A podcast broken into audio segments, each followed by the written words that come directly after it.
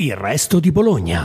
Tutto quello che non sapete sulla città delle due torri. Ciao a tutti, sono Letizia Gamberini, giornalista del Carlino e questa è una nuova puntata del resto di Bologna. Girando ancora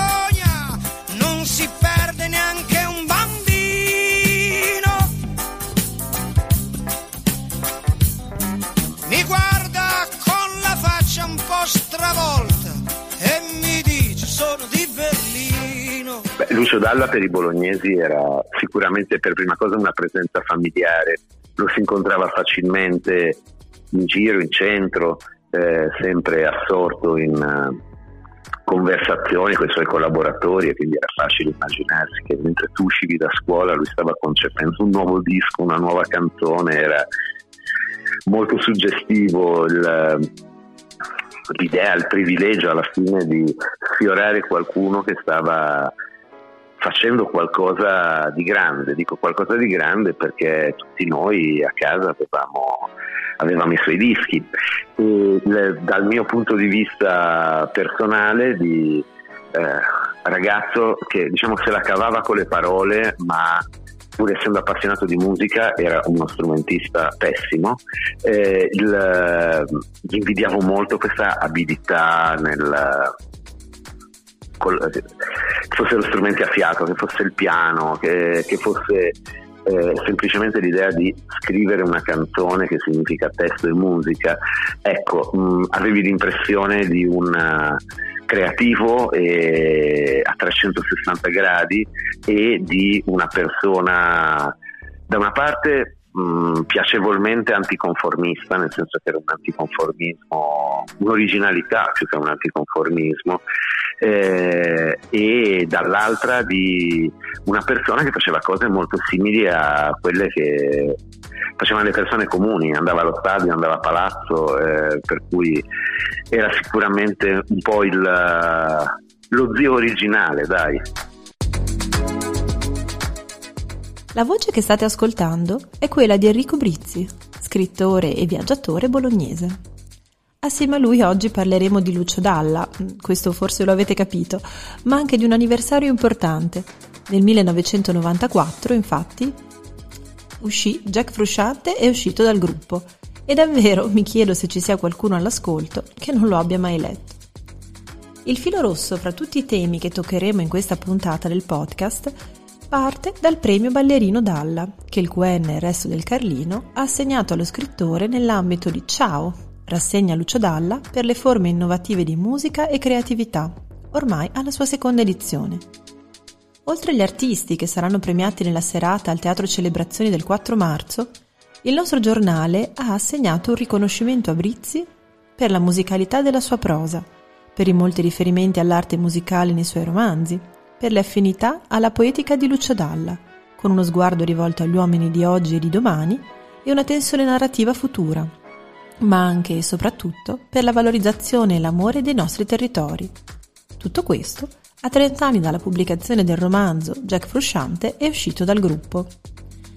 Bene, prima di rievocare quei giorni d'estate in cui uscì il libro, Enrico ci racconta quali brani di Dalla sono importanti per lui. Ma ce ne sono tanti, da quelli difficilmente orecchiabili come possono essere stati i, i brani del periodo più sperimentale, quelli con uh, Roversi, a quelli che invece è anche divertente ascoltare in loop, come si dice, ascoltare più volte. Eh, forse Disperato Erotico Stomp è quello a cui sono più legato perché lo ascoltavo da, da ragazzino e parlava di eh, alla fine situazioni eh, note, quotidiane, non so come diceva, a Berlino ci sono stato con Bonetti e un potesse molto grande, se ti immaginavi Lucio Dalla a Berlino col padre del tuo compagno di scuola Bonetti o con qualcun altro che portava questo cognome molto comune. E il, um, l'idea che nel centro di Bologna non si perde neanche un bambino, insomma, il, aveva attinenza con la realtà. E poi cosa che a 12 anni, 13 anni ti colpisce è ma come una persona famosa però può mettere le parolacce nei testi, cioè è una sensazione di liberazione assoluta, e ti dà l'idea della libertà della scrittura, ovviamente è solo un effetto superficiale, non è che ricordiamo i testi di Dalla per questo motivo, eh, però contribuiva all'idea di una persona libera. E poi certo, cioè, pensi all'anno che verrà, da quando l'ho ascoltata la prima volta, a tutte le volte che la si è cantata in gita con gli scout, eh, la si è ascoltata a casa, eh, fino a, all'ultima occasione in cui l'ho cantata in coro con mio fratello, gli amici che erano con noi allo stadio e tutto il resto dello stadio per festeggiare una vittoria del Bologna fa parte di, di, quei pezzi che sono diventati degli standard, che sono quasi degli inni della bolognesità.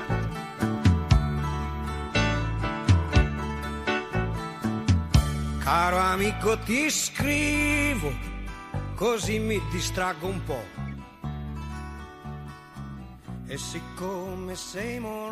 Caro amico ti scrivo, se la musica diventa parole, anche le parole diventano musica. Il rapporto tra la mia scrittura e la musica è, viaggia su due livelli. Da una parte la musica è fonte di ispirazione e quindi sì, ascolto musica mentre scrivo. Dall'altra mi attengo sempre a un principio che ho imparato quando ero mh, apprendista. Eh, Pier Vittorio Tondelli raccomandava ai giovani che volevano accostarsi alla scrittura di badare molto al ritmo, alla musicalità della pagina.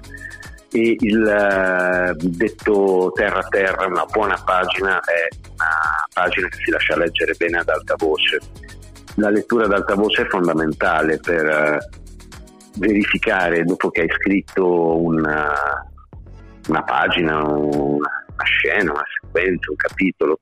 Tutto questo ha a che fare naturalmente col fatto che la, la narrativa a stampa è la nipotina giovane della, della, narrazione orale, per cui per noi è molto importante rapportarci anche con uh, la dimensione del, del suono, della musicalità che ha una frase. La musica e le parole. Un legame più forte che mai nel romanzo Jack Frusciante è uscito dal gruppo, a partire dal titolo, con quel forte richiamo ai Red Hot Chili Peppers, una band veramente di culto in quegli anni.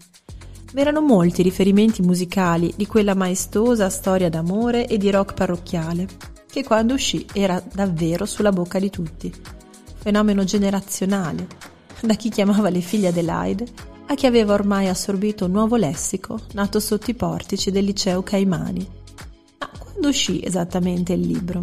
Il primo giorno d'estate del 94, eh, l'editore eh, Massimo Canalini, titolare di Transeuropa, la casa editrice che prima battuta pubblicò Jack uh-huh. Frusciante, mi chiamò per dire vieni ad Ancona oggi il libro esce dalla tipografia e, e, quella tiratura era una tiratura adatta a una piccola casa editrice per un autore totalmente esordiente e neppure ventenne come ero io, era una tiratura di 200 copie per cui erano destinate 100 a essere vendute nelle librerie di Ancona, la città dell'editore, e 100 a Bologna.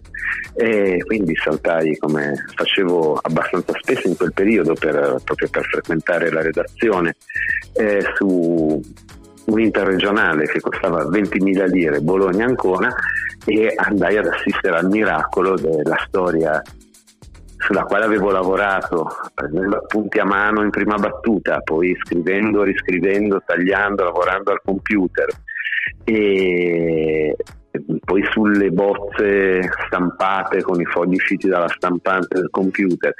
Ecco, vederla diventare un oggetto, cioè la mia storia è diventata un libro. Quella fu un'emozione enorme, ebbi in dotazione 10 copie, di cui badar bene, solo un paio erano in omaggio per me, le altre dovevano essere eh, dovevano servire, mi venne detto, per fare pubbliche relazioni. Tu dimmi, un ragazzo di 19 anni che ha fatto la maturità l'anno prima che pubbliche relazioni può fare, però in effetti qualcuno eh, a cui allungarla lo conoscevo, tra stampa locale bolognese e una estemporanea collaborazione che avevo inaugurato con uh, Cuore, che si era trasferito da Milano a Bologna eh, giusto un anno e mezzo prima e, ed era diventato la redazione di Cuore era in via Castiglione, la stessa via del, del liceo Galvani che frequentavo. Quindi c'era stato modo di conoscere Michele Serra, di conoscere la redazione, una la do a loro, eh, un'altra se non sbaglio a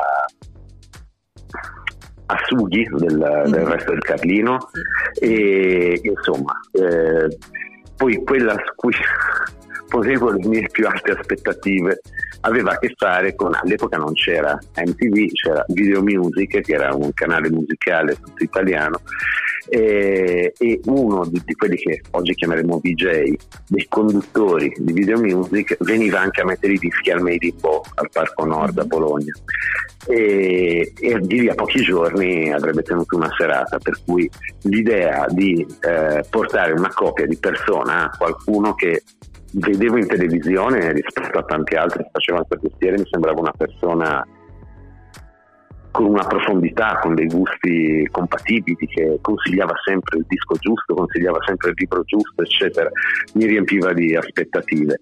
Eh, era, se non sbaglio, il giovedì sera questa serata. Insomma, un paio di giorni più tardi, arriva il giovedì, vado con eh, degli amici al Made in Bo e il VJ di riferimento, che si chiama Larry Bolognesi, eh, dominava la scena da una torre di tubi innocenti abbastanza alta rispetto alla pista e quindi ero già intimorito all'idea di dover salire ai piani superiori per portargli a rappresentarmi, non sapevo tanto bene come avvicinarlo, però mi muoveva una, una grande aspettativa.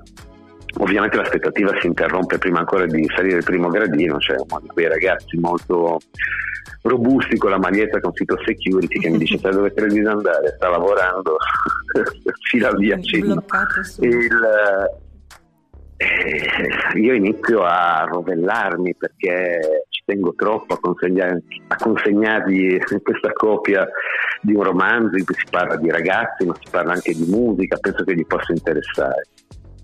Mm, vecchi metodi, eh, aggiungo una, bigliettino eh, a penna a mo' di segnalibro all'interno in cui gli scrivo semplicemente mi chiamo così e cos'ha eh, spero che questo libro ti piaccia se ti interessa puoi contattarmi a questo numero naturalmente telefono fisso esatto. ed era il telefono fisso della donna presso la quale vivevo all'epoca perché avevo avuto qualche contrasto con i miei genitori. Questa donna era mia nonna Pina, in zona Porta Saragozza. Quindi passano due o tre giorni dopo essere riuscito fortunatamente a consegnare la copia.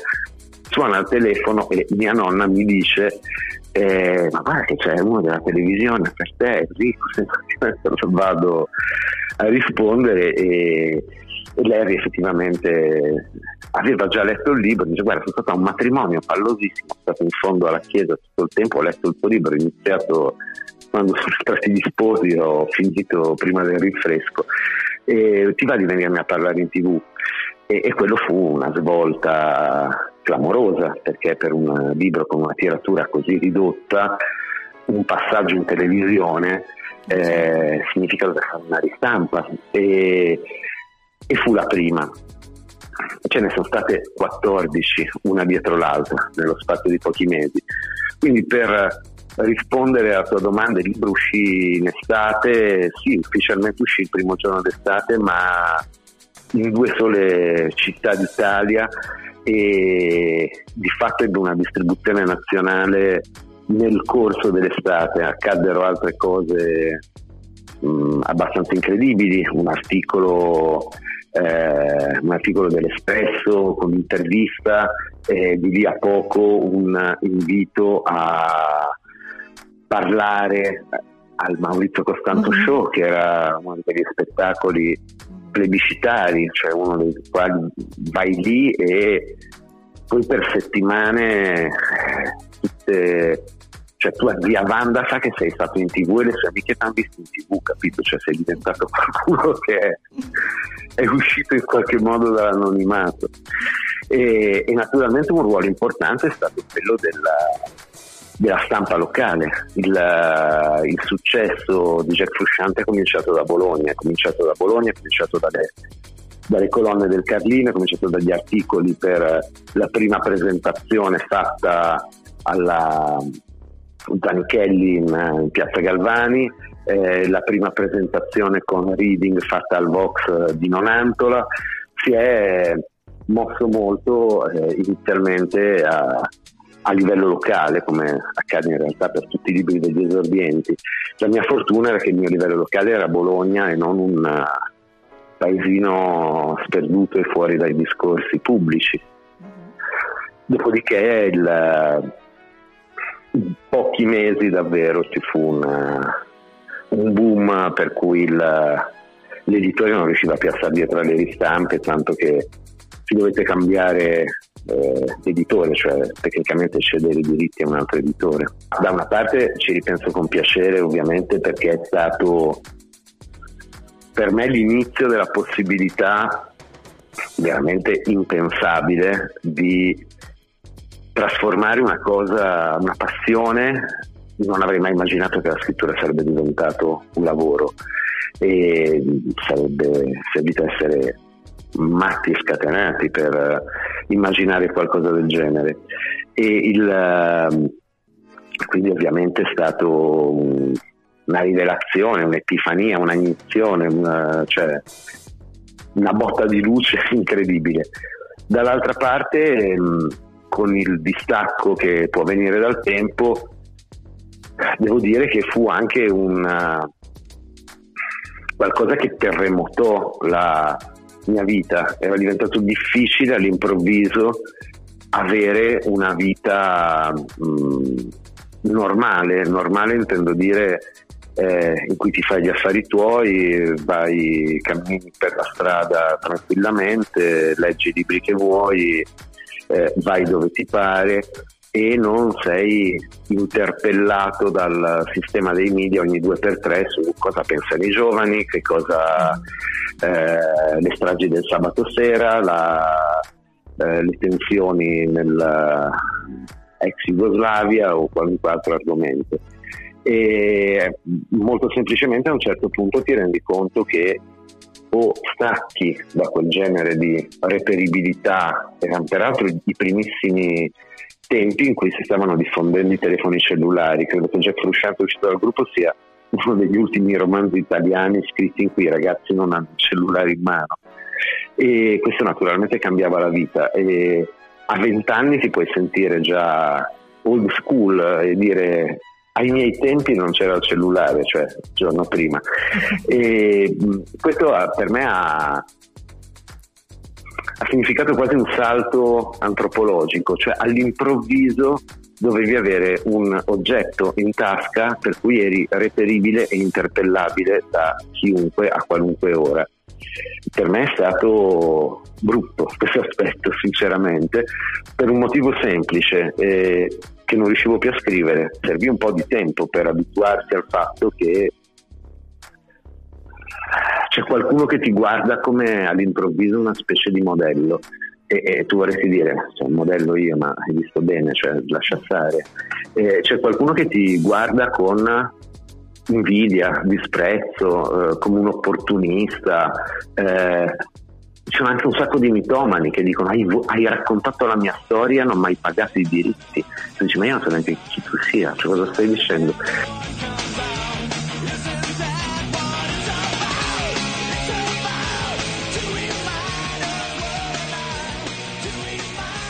E questo era appunto un passaggio del film del 1996 tratto dal libro girato in città che consacrò tra l'altro un giovanissimo Stefano Accorsi. La popolarità ormai era al massimo, eppure nello stesso anno Brizzi pubblicò un secondo libro molto diverso, che spiazzò anche alcuni dei lettori, Bastogno. Ma da lì la sua è stata una carriera molto prolifica, spaziando tra generi, dai romanzi ai reportage di viaggi a piedi e in bici, e non solo. Ma quel primo bestseller così fortunato sarà stato, a volte anche un peso. Ti trovi al bivio tra voglio continuare, cioè di queste cose straordinarie che mi stanno capitando, della possibilità di conoscere Vasco che prima è su un poster e poi dopo è con te al tuo pub e vi state bevendo una birra seduti uno di fronte all'altro. Eh, cosa voglio ottenere e che cosa voglio invece non eliminare, ma da cosa mi devo astrarre. E essenzialmente sei di fronte alla, alla scelta tra fare il VIP o fare lo scrittore. E a me interessava la seconda via.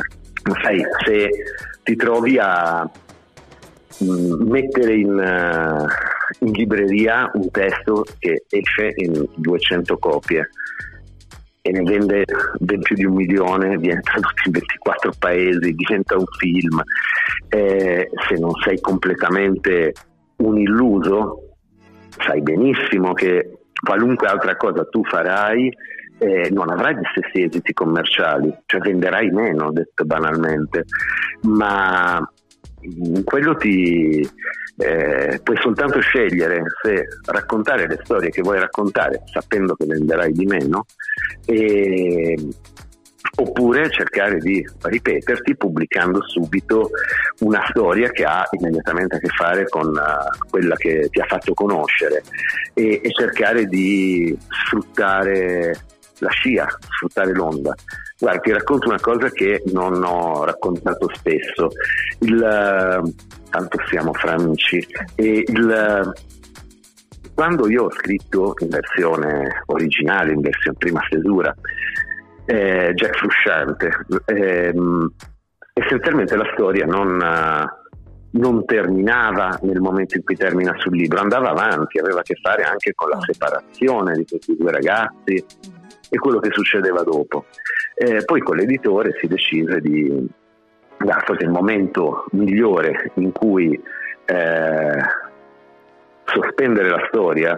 È, è, proprio questo in cui il vecchio Alex con gli occhi lacrimosi si è appena salutato con Heidi e si lancia giù per la discesa di Via Codivilla mm. e cosa sarà del futuro nessuno lo sa eh, e questa è la versione diciamo, che è andata in stampa e che tutti conoscono Il, è stata secondo me una scelta azzeccata ma c'era da subito l'idea di poi eventualmente si potrebbe pubblicare un proseguo della storia che è rimasto nei miei floppy disk d'epoca, cioè dove conservavi i materiali, gli scritti. Eh, ovviamente, appena ci si è resi conto che Jack Frusciante stava ottenendo un successo così grande, l'editore originale, l'editore altro presso cui passarono i diritti, avrebbero fatto carte false per pubblicare la seconda parte della storia e, e naturalmente avrebbe avuto una, una certa risonanza per due motivi, eh, che proseguiva una storia che in quel momento era di grande popolarità e perché in base era già pronta, per cui si sarebbe potuta pubblicare nel giro di pochi mesi. E ho deciso di aspettare due anni prima di pubblicare un altro libro che detto così può sembrare tanto, poco tempo, e per eh, la velocità a cui accadevano le cose in quel periodo due anni non era geologica e io ho diciamo, lasciato scorrere questa, eh, questa chance proprio perché avevo sotto gli occhi tanti esempi di best seller improvvisi eh, seguiti da la seconda parte del bestseller improvviso, poi la terza, poi nessuno sa più chi è l'autore perché è inchiodato semplicemente al titolo e nessun altro ha idea che abbia fatto null'altro, che abbia raccontato altre storie. E il, no, è stata la scelta giusta? Per il mio commercialista probabilmente no, eh, per... Per me come persona che oggi ha 30 anni più di allora è stata sicuramente la scelta giusta. Poi magari verrà il giorno in cui ai lettori più fedeli farò leggere anche quest'altra parte della storia, però pubblicarla immediatamente sarebbe stato secondo me un, un suicidio artistico e, e, sono convinto di alla fine aver fatto bene a pubblicare storie diverse, sai le storie poi viste dai lettori sono delle bandiere, sono delle dichiarazioni di intenti, per un narratore sono essenzialmente proprio delle storie e basta e non voglio togliere niente né ai miei libri né a quelli di nessun altro. Eh, leggere è una delle cose che mi piace di più oggi come piaceva a sei anni quando andavo alla biblioteca di quartiere in via Turati. E sono cambiate un po' le letture naturalmente, però il, lo spirito è quello di accostarsi a una magia antica e quella magia secondo me tanto più se scrivi la devi onorare, la devi rispettare cercando di raccontare delle storie che siano coerenti, che siano lavorate ma non artificiose e, e basta. Poi se le persone fanno il calcolo ah questo è l'autore, questo l'autore l'ha fatto nella vita reale, questo chissà se l'ha fatto davvero o no, chi sarà la persona che ha ispirato in scala 1 a 1 questo personaggio, eh, queste sono sovrastrutture mentali che ci mettono gli altri, chi, chi, racconta sa che le cose non sono così, prendi tutta la realtà in cui nuoti o in cui sei cascato e annaspi e la rielabori per creare una storia che non è né una dichiarazione politica né una dichiarazione spirituale, non è una dichiarazione, è un racconto che fai a degli amici mentre si cammina insieme nel bosco, è un racconto che fai al tavolaccio di un rifugio insieme a persone che sono arrivate lì salendo da altri versanti, è un racconto che fai in treno con una persona che hai conosciuto da poco e con cui all'improvviso ti trovi bene per, perché mancano ancora due ore al momento in cui il treno entrerà in stazione e vi separerete. E sono storie e sono belle per quello. 30 anni restano un traguardo da festeggiare e anche in questo caso musica e parole si incontreranno in un reading. Ho sempre festeggiato con una, una certa costanza gli anniversari tondi diciamo, dell'uscita di Jack Frusciante eh, a partire dal decimo, poi dopo ogni cinque anni ho fatto qualcosa. Il, quindi non sarò particolarmente originale, ma il 20 settembre eh, al Locomotive ci sarà una serata di letture in musica da Jack Frusciante, avrò intorno degli amici musicisti eh, con i quali stiamo trasformando dei, dei brani del libro in uh, brani da lettura e eh, essenzialmente canzoni con uh, la strofa che non è cantata ma è recitata e ha a che fare con, uh, con il testo. E la data bolognese sarà anche la, non lo so, il momento più alto di, una, di, una, serie di, di, presentazioni analoghe che ci saranno nei giorni prima, cioè per un anniversario così importante sostanzialmente mi piacerebbe fare più date eh, e non una soltanto eh, per un motivo specifico che tante volte mi dicono ma perché non vieni mai a fare un eh, evento del genere in Sardegna o in Salento? Eccetera. Mi piacerebbe partire da sud dai posti un po' meno eh, battuti per questo genere di esperienze e in modo da arrivare a Bologna, come si dice, bello carico. Lavoro con un nucleo di amici eh, con i quali ho fatto tanti reading eh, in, uh, in, passato e poi mi piacerebbe, come sempre in queste occasioni, essendo una festa, che ci siano anche dei guest, come si dice, degli ospiti. Eh, che mi piace stare ad ascoltare banalmente. Riportiamo a oggi le lancette dell'orologio, dove troviamo l'ultimo lavoro di Enrico Brizzi, da fine febbraio in libreria. A fine febbraio uscirà una, uh, un volume dedicato a una ragazza molto importante per la, per la storia italiana che è Anita, che di solito chiamiamo Anita Garibaldi, aveva anche lei un cognome, si chiamava Anita Ribeiro e poi è diventata la, la compagna, eh, la moglie e la mamma dei figli di, di, Giuseppe Garibaldi. Però quello che mi piaceva raccontare è la storia di una ragazza libera, innamorata della libertà e che lo sarebbe stata a prescindere da, da Garibaldi. Quindi questa storia è ambientata in Sud America, è la storia di una ragazza che cresce in una famiglia di donne perché gli uomini sono lontani perennemente a eh, il padre, lo zio di Anita facevano i mandriani, quindi stavano via sei mesi alla volta con le mandrie non loro di proprietà, ma dei, dei fazendeiros, dei, dei padroni locali. E Garibaldi arriva soltanto diciamo, sul finire della storia. Mi piaceva raccontare, essendo babbo di quattro ragazze, eh, raccontare la storia di una ragazza che cresce in un contesto molto diverso, molto meno protetto del nostro e, e però ha, ha sempre il coraggio di fare la scelta che per lei è più giusta, anche quando è scomoda o, o pericolosa. Si chiamerà La leggenda di Anita e dovrebbe essere in libreria il 26 febbraio.